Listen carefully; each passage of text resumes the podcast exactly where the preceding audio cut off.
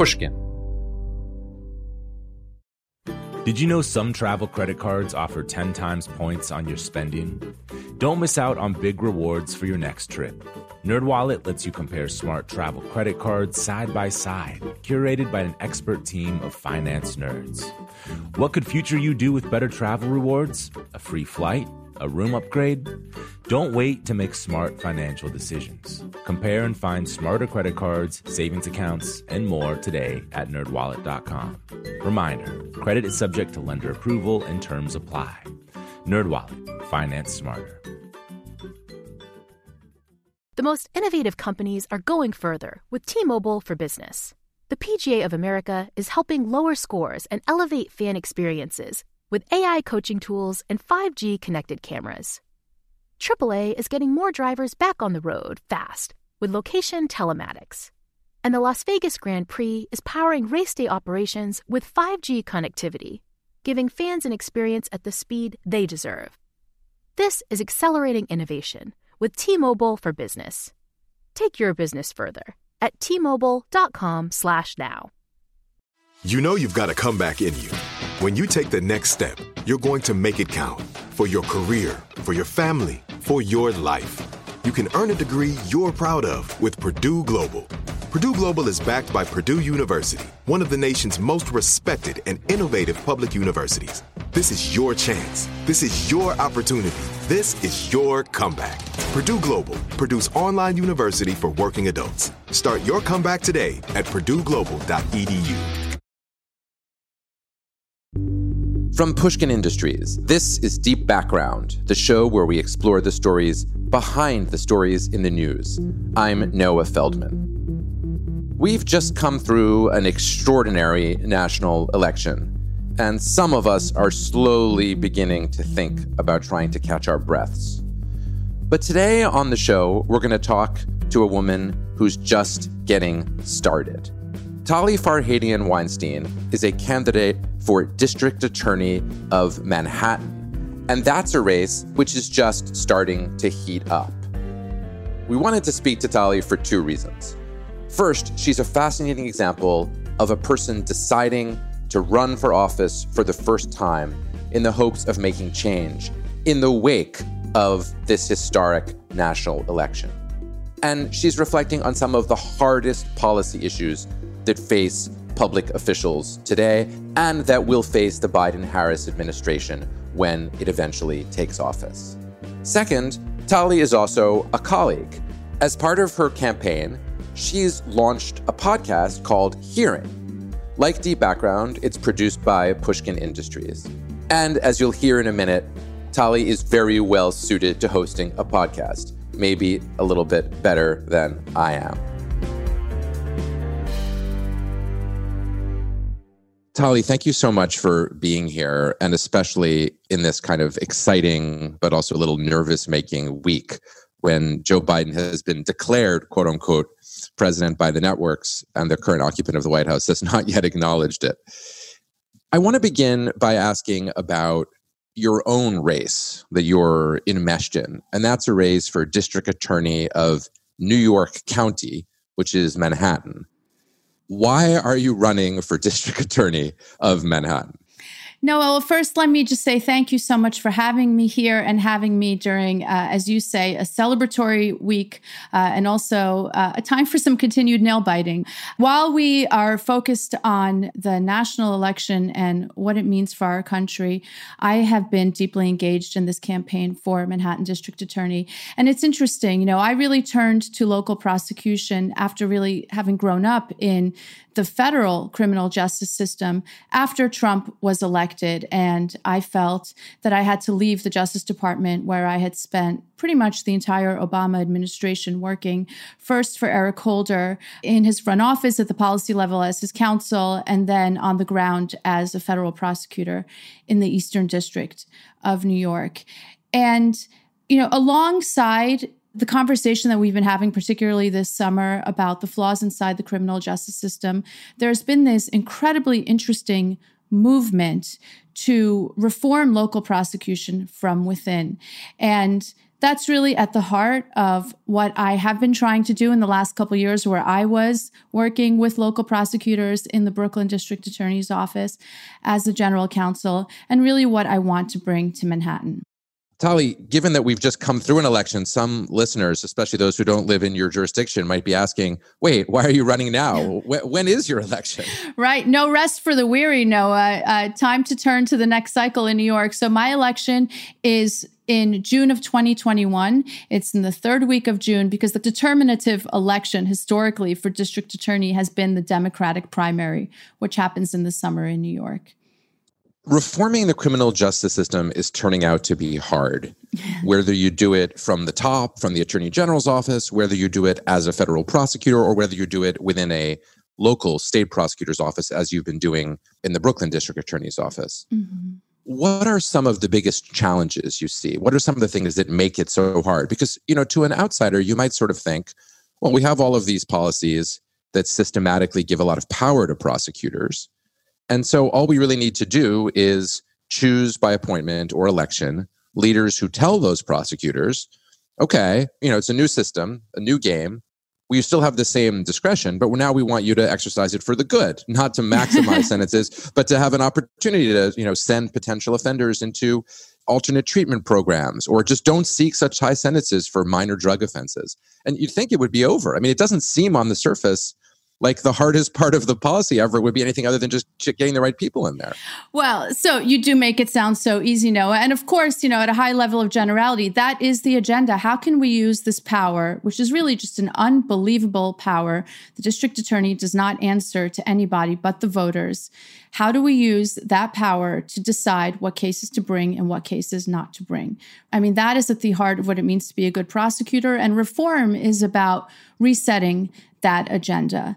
What has been challenging is that it's not just about correcting the excesses of the criminal justice system, pulling back from the cases that have harmed rather than helped communities, that have perpetuated injustices, that have perpetuated racial disparities, exacerbated them, that have criminalized poverty. There's all of that work, but also then deciding, and this is where I think gets less attention and is just as important and is certainly as important to me what are the cases that we have not been bringing that really are necessary and are at the core of our mission to deliver on public safety, particularly for the most vulnerable people? And i think that this is really the next chapter of criminal justice reform is balancing out the places where we are shrinking and pulling back with the places where we need to be more aggressive and think about the folks that we have left behind.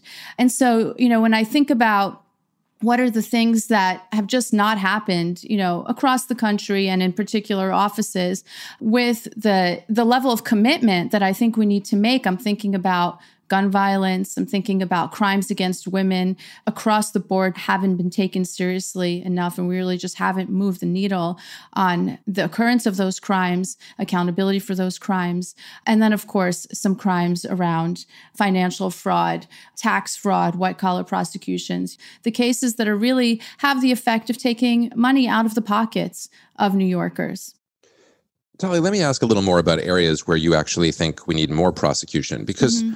One of the stories that's been a recurrent theme in thinking about criminal justice reform, certainly since I've been reading about it, is the theme of unintended consequences. Mm-hmm. You know, we have a very good aspiration to try to, let's say, make streets safer in poor neighborhoods. So we turn to broken windows policing, and then we end up, even unintentionally, sweeping up lots of young people, especially young black men, who you know have not actually committed any substantial crimes and then are labeled as criminals, et cetera, et cetera. Domestic violence protection is another area where, with the best of intentions, there are all kinds of mandatory arrest provisions and mandatory prosecution provisions, even in mm-hmm. states and localities across the country. And sometimes those work well, other times they seem to backfire. How does one avoid the phenomenon that we also see at the national scale? You know, it, remember, it was progressives who put the crime bill into place that Joe Biden mm-hmm. had to mm-hmm. back away from in the last election. And lots and lots of progressives, including African American progressives, according to James Forman Jr.'s mm-hmm. terrific book on this, mm-hmm. actually supported that crime bill at the time. Again, unintended consequences. It's it's an important question, Noah, because I think first it reminds us to come at this with a kind of humility that not everything that we try, the work of reform is hard because some of the changes that we make may, in fact, not have the effects that we want them to have. But I think it also demands data and a stepping back and a constant measuring of what we are doing. So I'll give you an interesting example. You know, one of the first studies inside a DA's office to measure racial disparities was done in, I believe it was in Milwaukee in John Chisholm's office. And he wanted to measure whether there was racial disparity in charging, right? If the race of the defendant was having an effect and he was charging people of color differently when it came to certain crimes and overcharging them.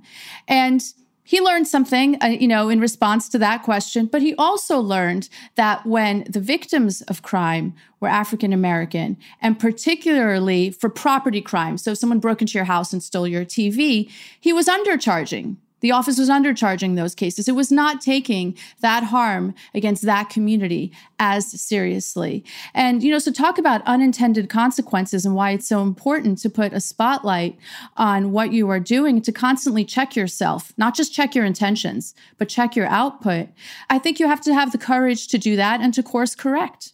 I wanted to ask you about your own path to coming to this run. You clerked for Merrick Garland on the DC Circuit, an incredible judge who then went on to be nominated to the Supreme Court, even though the Senate uh, unfortunately did not give him an opportunity to be confirmed. Then you clerked for Justice Sandra Day O'Connor, not for one, but for two terms.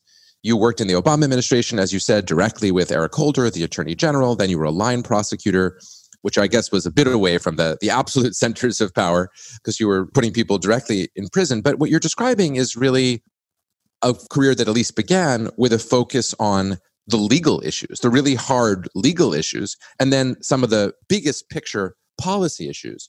And now you're going for a job that's really very much as in the weeds as a legal job can be, right? I mean, it's technically speaking, it's not even the entirety of New York City that's in your jurisdiction. It's just one borough. Now, it's a pretty darn big borough and it's a, an enormously important job, but it's a job about details and nitty gritty what was the path that led you into that? I mean, of course, you understand the importance of criminal justice reform, but at a more personal level, why move to that nitty gritty level?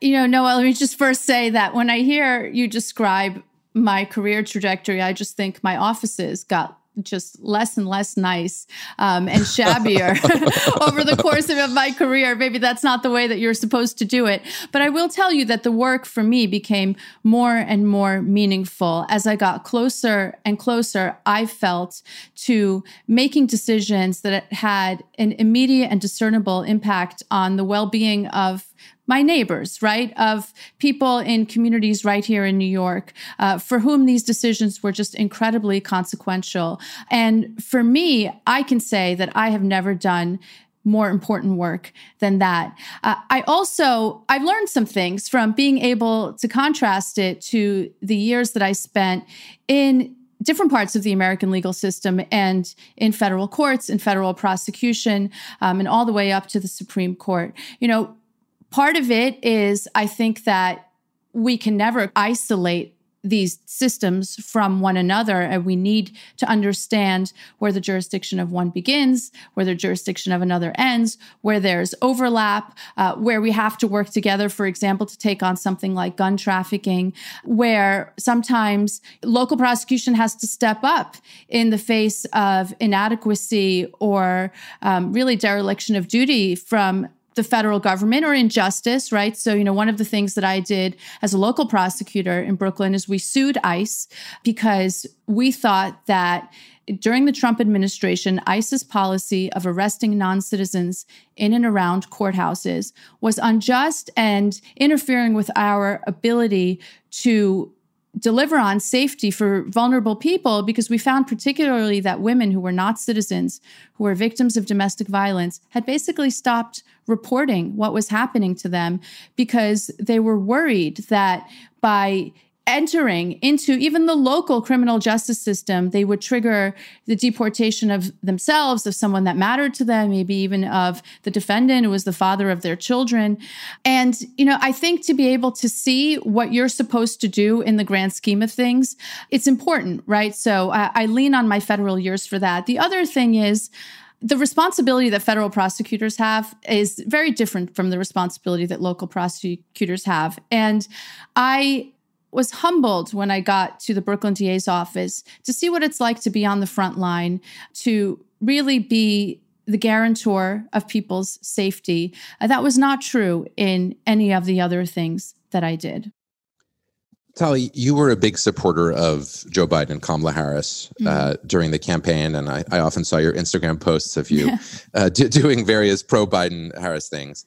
What should be their criminal justice reform picture? What needs to happen at the Department of Justice, which you know has really been, at least in my view, uh, in a very lousy, parlous state over the last four years?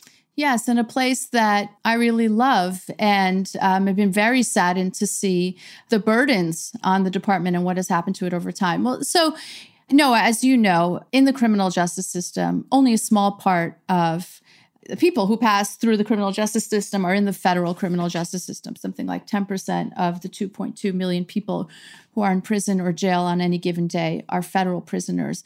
But I think that there's a lot that Biden and Harris can and will do to forward a criminal justice reform agenda, one that pushes forward on fairness and on safety at the federal and at the local level. So I think um, the obvious starting point is policing. You know, some of that, I guess, will depend on what happens in the Senate and what the prospects of getting certain kinds of legislation through are. But certainly the chances have improved for important and transformational legislation to be passed around policing. Legislation that would address some things like police misconduct through a national registry. I've been an advocate for a long time of having more transparency around information that goes to the credibility of police officers, um, whether that's a collective local registry or a regional registry, or um, I think what's on the table is a national registry at the federal level.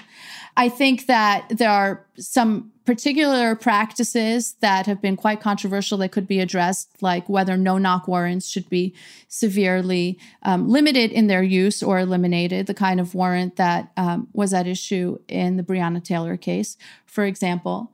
Then, aside from legislation on policing, you asked about the Justice Department. The resurrection and the rebuilding of the Civil Rights Division at the Justice Department is I assume, going to be on the day one agenda and should be an incredibly important power that that part of the Justice Department has. As you know, Noah has been just lying dormant. The Trump administration has objected ideologically to bringing pattern and practice investigations. And those are really important as a way for the feds to go into local police departments and ultimately work cooperatively with them, with communities to make systemic change, right? Beyond what you can make in a particular case where you're searching for accountability. I, you know, I'm excited to see an infusion of energy and talent, you know, back into that work. And of course, you know, I could go on, but I think policing is a pretty good place to start. We'll be right back.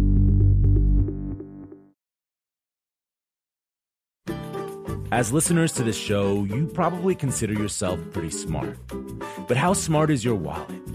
When you're looking to upgrade your wallet, it's time to turn to NerdWallet. Their expert team of nerds has the financial smarts to help you find the right financial products for you. Before NerdWallet, you might have paid for vacations with whatever was in your wallet, but you could have been missing out on miles you didn't even know you were leaving on the table. Now you can get a new card with more miles and more upgrades. What could future you do with more travel rewards? A hotel upgrade? Lounge access? Wherever you go next, make it happen a smarter travel card. Don't wait to make smart financial decisions. Compare and find smarter credit cards, savings accounts, and more today at nerdwallet.com. Nerdwallet. Finance smarter. As with all cards, credit is subject to lender approval and terms apply. The most innovative companies are going further with T Mobile for Business. The PGA of America is helping lower scores and elevate fan experiences with AI coaching tools and 5G connected cameras. AAA is getting more drivers back on the road fast with location telematics. And the Las Vegas Grand Prix is powering race day operations with 5G connectivity, giving fans an experience at the speed they deserve. This is accelerating innovation with T-Mobile for Business. Take your business further at t-mobile.com/now. AI might be the most important new computer technology ever. It's storming every industry and literally billions of dollars are being invested. So buckle up. The problem is that AI needs a lot of speed and processing power. So, how do you compete without costs spiraling out of control? It's time to upgrade to the next generation of the cloud Oracle Cloud Infrastructure, or OCI. OCI is a single platform for your infrastructure, database, application development, and AI needs. OCI has four to eight times the bandwidth of other clouds, offers one consistent price instead of variable regional pricing, and of course, nobody does data better than Oracle. So now you can train your AI models at twice the speed and less than half the cost of other clouds. If you want to do more and spend less like Uber, 8x8, and Databricks Mosaic, take a free test drive of OCI at oracle.com slash strategic. That's oracle.com slash strategic. oracle.com slash strategic.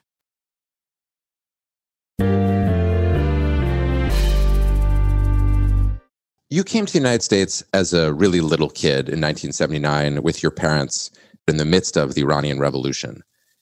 And you were immigrants, and I suppose you were also refugees. How did that experience or set of experiences lead you to working in law, particularly? I think for me, that was the start of everything. So, Noah, as you said, I came here as a little kid. It was actually on Christmas Eve of 1979. And, you know, now I can say something that I think I was quite nervous about saying over the course of many years, which is that my mother and brother and I arrived here with fake tourist visas, likely in our hands, wanting to make a claim for asylum and not even really knowing how to do that. And we were admitted into the country and given the opportunity with the help of pro bono counsel to make that claim and thus began 10 years of immigration proceedings. You know, my parents were schlepping me to the INS office in Newark from time to time to have some kind of incomprehensible examination or hearing where I basically understood that what was at stake was whether we would be allowed to continue our lives in this country, even though I also fundamentally had no idea what was going on. And all of that uncertainty only ended in the late 80s when President Reagan did a wide-scale amnesty for millions of people, you know, to just end all of their legal claims and allow us to get onto a path for citizenship, which is what we did. And so I tell you that story in some detail, Noah, because for me, that's my starting point. I experienced the law as somewhat terrifying, mysterious, and I was on the other side of it. And maybe for all of us, we make choices that help us go from a feeling of being an outsider to a feeling of being an insider. And I think for me, although I could not have articulated it this way all along, I wanted to be in the role of the decision maker, having been the one being decided upon in all of those years. I think that it also gives me a connection to the vulnerability of people who pass through the criminal justice system that has o- always motivated me. And when I say that, I don't just mean the defendant, but I also mean, of course, the victim, the witness. Really, all of these roles, uh, you're meeting people at the most vulnerable moment of their lives often.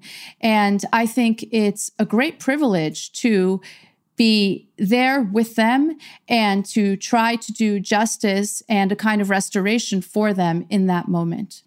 It's an extraordinary story, Tali. And I've heard you speak about it a little bit before in terms of the emotional impact of it. But I actually, there's a detail there that I actually don't think I've ever heard you mention mm-hmm. before, which was the part about the visas. Mm-hmm. Um, I mean, obviously you were tiny, but have you been able to reconstruct some of that story? Were the visas, in order to get you on the plane in Iran, you needed to have something that looked like a US tourist visa, but would not withstand scrutiny when you landed in the United States, so that you had to land and then immediately put that away and say, we are seeking asylum? Or were they visas that you were also trying to present?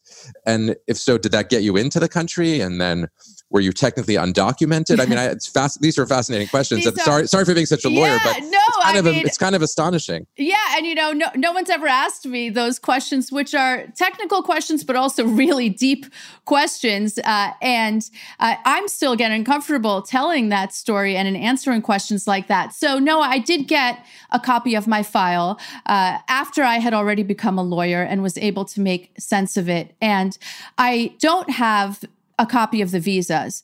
But I do know that my mother paid an exorbitant amount of money for them where we bought them in Israel from a broker who was selling them with one way tickets.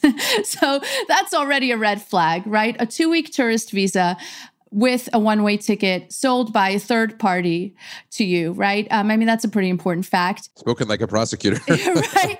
I mean, it, these, these are hard things to talk about and hard Yes. things to say. And what was most startling in that file, I will tell you, is a letter written to me when I was either four and a half or five years old, because I don't remember how soon I got it, you know, in the file. It's addressed to me, Farima Farhadian, and it says, you are in possession of a fraudulent document that you have attempted to use to enter the United States unlawfully. Please report to the following address at the following time, you know, with all of your paperwork. Uh, and so you're saying the first piece of communication you ever received from the U.S. government was a target letter? yes, yes. And It's very scary. It is. And I have it and I sort of look at it sometimes and it still makes me, you know, uncomfortable. And my parents got their own letters, but that one was just for me, right? Uh, for a kid. And uh, you know, from your understanding of international law, that of course, refugees throughout time and around the world have used all sorts of means in order to be able to get to a safe place to make their claim for asylum. And a wrinkle in our case is that my very young mother with two very young kids didn't know the magic words to say at the airport, mm-hmm. even though I think she was trying to articulate. And it, claimed that she had a credible fear of persecution in her homeland. And we were lucky to be inspected that night at the airport by a law enforcement officer who used his discretion. Well, now I'm just going to use technical words with you because you Yeah. invited me to Yeah. to parole us into the country. So that means we had permission to enter, though no authorization to enter, uh, a kind of reprieve, right? A safety valve that said, come in, collect yourselves. My father was waiting for us on the other side of border control. He had come a few months ahead of us. This officer knew this.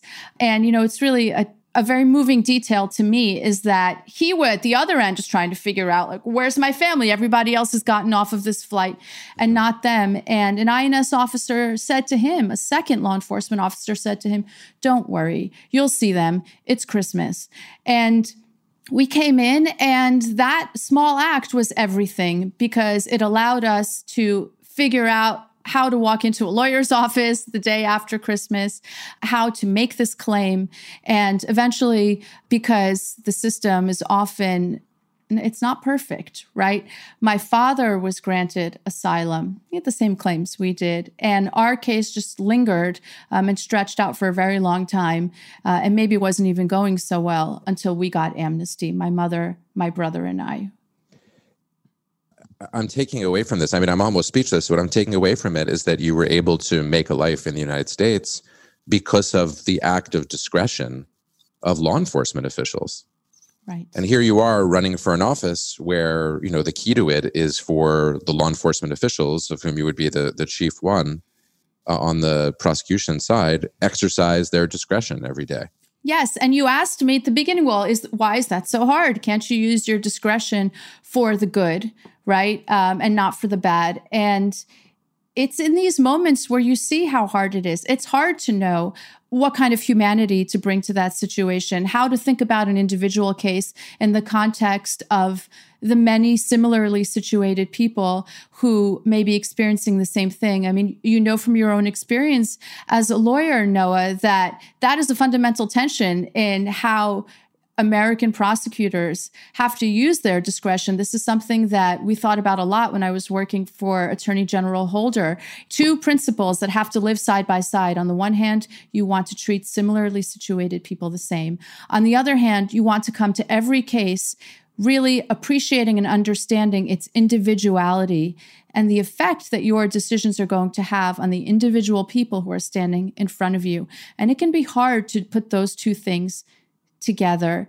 And I think that you can only do it well after lots of experience, sure, uh, but also drawing on your own humanity and vulnerability in making those decisions.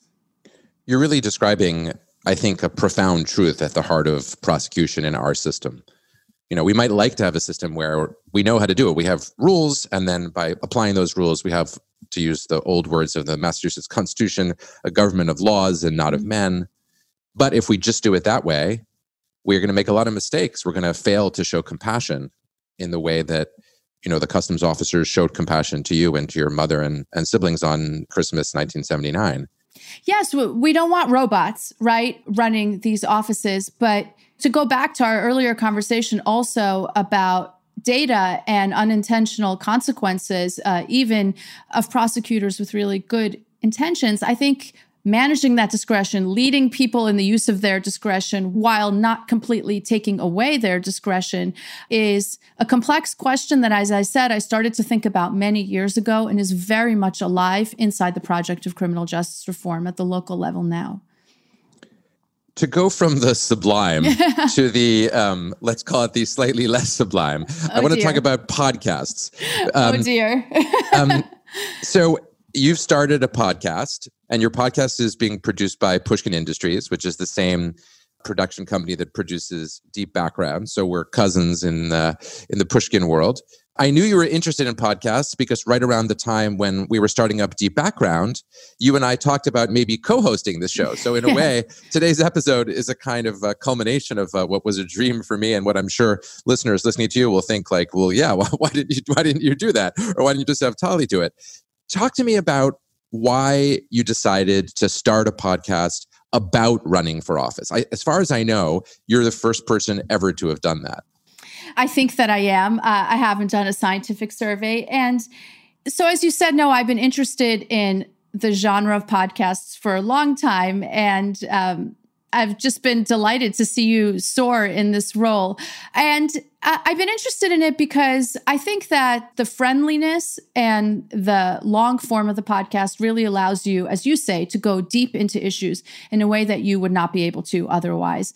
And as I started to put together this campaign, I thought, well, what if we did that on the issues of this campaign? I mean, we've just discussed how hard it is to do this work. And I've used the word vulnerability. I go back to that because the other sort of advice I had gotten as I was getting ready to run for office is voters rightfully want to see your vulnerability. They want to see who you are. And someone gave me the example of, well, like you could cook on Periscope to sort of show them who you really are. And I thought, that's one way. Or I could show them in this long form my heart my mind, how I think about things, what moves me, who are the people that I keep counsel with. And then, of course, it turned out that I was running for office in the midst of a global pandemic. And then this question of can a podcast be a meaningful part of a campaign became much more interesting because obviously our ability to show the voter who we are uh, and just to connect with people is so severely limited. And we'll see. You know, it's an experiment. We'll, it, we'll see if these two things marry up and it becomes, I hope, you know, over time, part of the menu of what campaigns do when they think about how they want to engage voters. But we'll see. Tali, thank you. This is uh, totally fascinating and wishing you excellent luck with the podcast and better luck even than that with the election thanks for giving us a, a window into uh, why you're running and to what some of the really challenging issues are that you'll face if elected. Thank you so much for having me, Noah.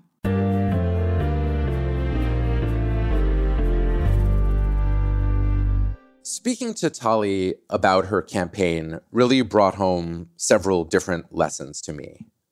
The first lesson was really intensely personal because despite having known Tali for a long time, and heard the story of her immigration experience before, I had never realized just how narrow a thing it was for her and her mother even to be allowed into the country at all. The idea that the customs official's discretion is what led her into the country on parole really brings home how poetic it is that she's now running for an office, the key component of which is exercising prosecutorial discretion correctly and morally. Another takeaway for me was just how hard it is to do that. So many times, prosecutors with the best of intentions have tried to reform and change criminal justice in the United States and have managed not to make it better, but unintendedly to make things worse. The challenge is genuinely deep and the problems are genuinely hard. Last but not least, from a podcasting standpoint, it's kind of amazing that in the middle of COVID, Tali has decided to use a podcast as a component of her campaign to try to get into the living rooms of her potential constituents in ways that she can't do by going door to door. In the nearly two years that I've been doing Deep Background, I've been trying to learn every day how to do a podcast better. The idea that podcasting can develop and change in this way is, I think, kind of inspiring for a genre that's very much in development. Until the next time I speak to you all, be careful, be safe, and be well. Deep Background is brought to you by Pushkin Industries. Our producer is Lydia Jean Kott. Our engineer is Martin Gonzalez, and our showrunner is Sophie Crane McKibbin. Theme music by Luis Guerra. At Pushkin, thanks to Mia Lobel, Julia Barton, Heather Fain, Carly Migliori, Maggie Taylor, Eric Sandler, and Jacob Weisberg. You can find me on Twitter at Noah R. Feldman. I also write a column for Bloomberg Opinion, which you can find at bloomberg.com slash Feldman. To discover Bloomberg's original slate of podcasts, go to bloomberg.com slash podcasts. And if you liked what you heard today, please write a review or tell a friend. This is Deep Background. Nobody wants to outlive their money, but it happens, especially for women. That's why Gainbridge offers the Parity Flex annuity, designed for women's unique retirement needs, with flexible withdrawals plus a guaranteed lifetime income benefit that keeps paying you even if your account balance is zero. Gainbridge is helping build a better financial future for women. Retirement income you can't outlive is the ultimate flex. Start saving now at Gainbridge.io. Visit Gainbridge.io slash ParityFlex for current rates, full product disclosures and disclaimers, and other important information. Are you on the hunt for a new home this spring, but don't know where to start? Fisher Homes is your solution. Your new home should reflect you from the front door to the kitchen and even your outdoor space. Start your journey by selecting your ideal home site, like in a cul-de-sac or that's tree lined, and then choose from a variety of expertly designed floor plans. Bring it all together at our Lifestyle Design Center. Let Fisher Homes be your new home solution this spring and start making memories at FisherHomes.com. I'm late. I'm late for a very important date. Time is running out to score adult theme park tickets at child prices from Undercover Tourist. This summer, make your Walt Disney World vacation more affordable than ever. Escape into a place where magic has the power to transport you into stunning worlds and your favorite stories for less. Buy from Undercover Tourist, an authorized seller, and link to official Walt Disney World apps so you can add on Genie Plus and Lightning Lane upgrades easy. Book your adult theme park tickets at child prices with Undercover Tourist now and save. UndercoverTourist.com. Realty.com.